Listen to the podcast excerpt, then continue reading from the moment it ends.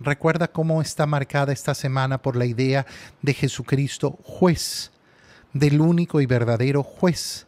La misión profética de la iglesia es anunciar el juicio, es anunciar que nosotros tendremos que enfrentar el juicio, la visión de que tendremos que enfrentar efectivamente ese juicio del Señor y que en ese juicio no podremos ni mentir ni engañar.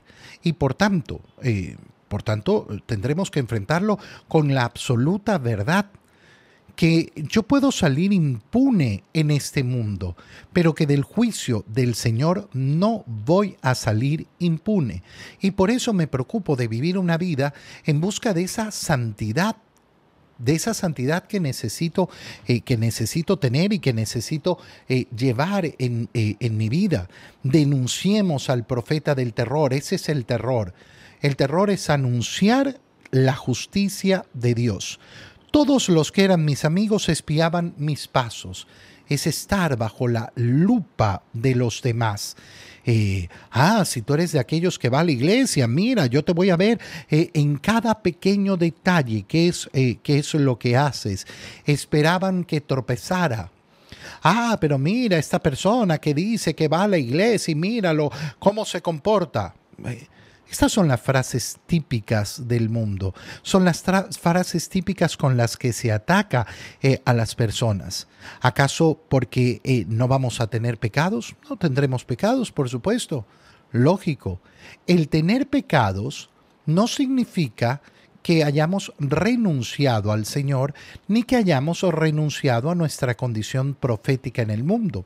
No porque yo cometa un pecado significa que voy a decir que entonces nadie puede decir lo que es pecado y que nadie puede decir no sé qué y que nadie puede decir no sé cuánto.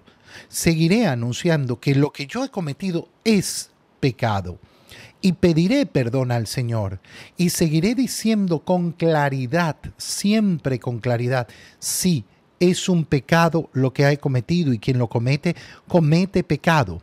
Si se tropieza y se cae, lo venceremos y entonces podremos vengarnos de él.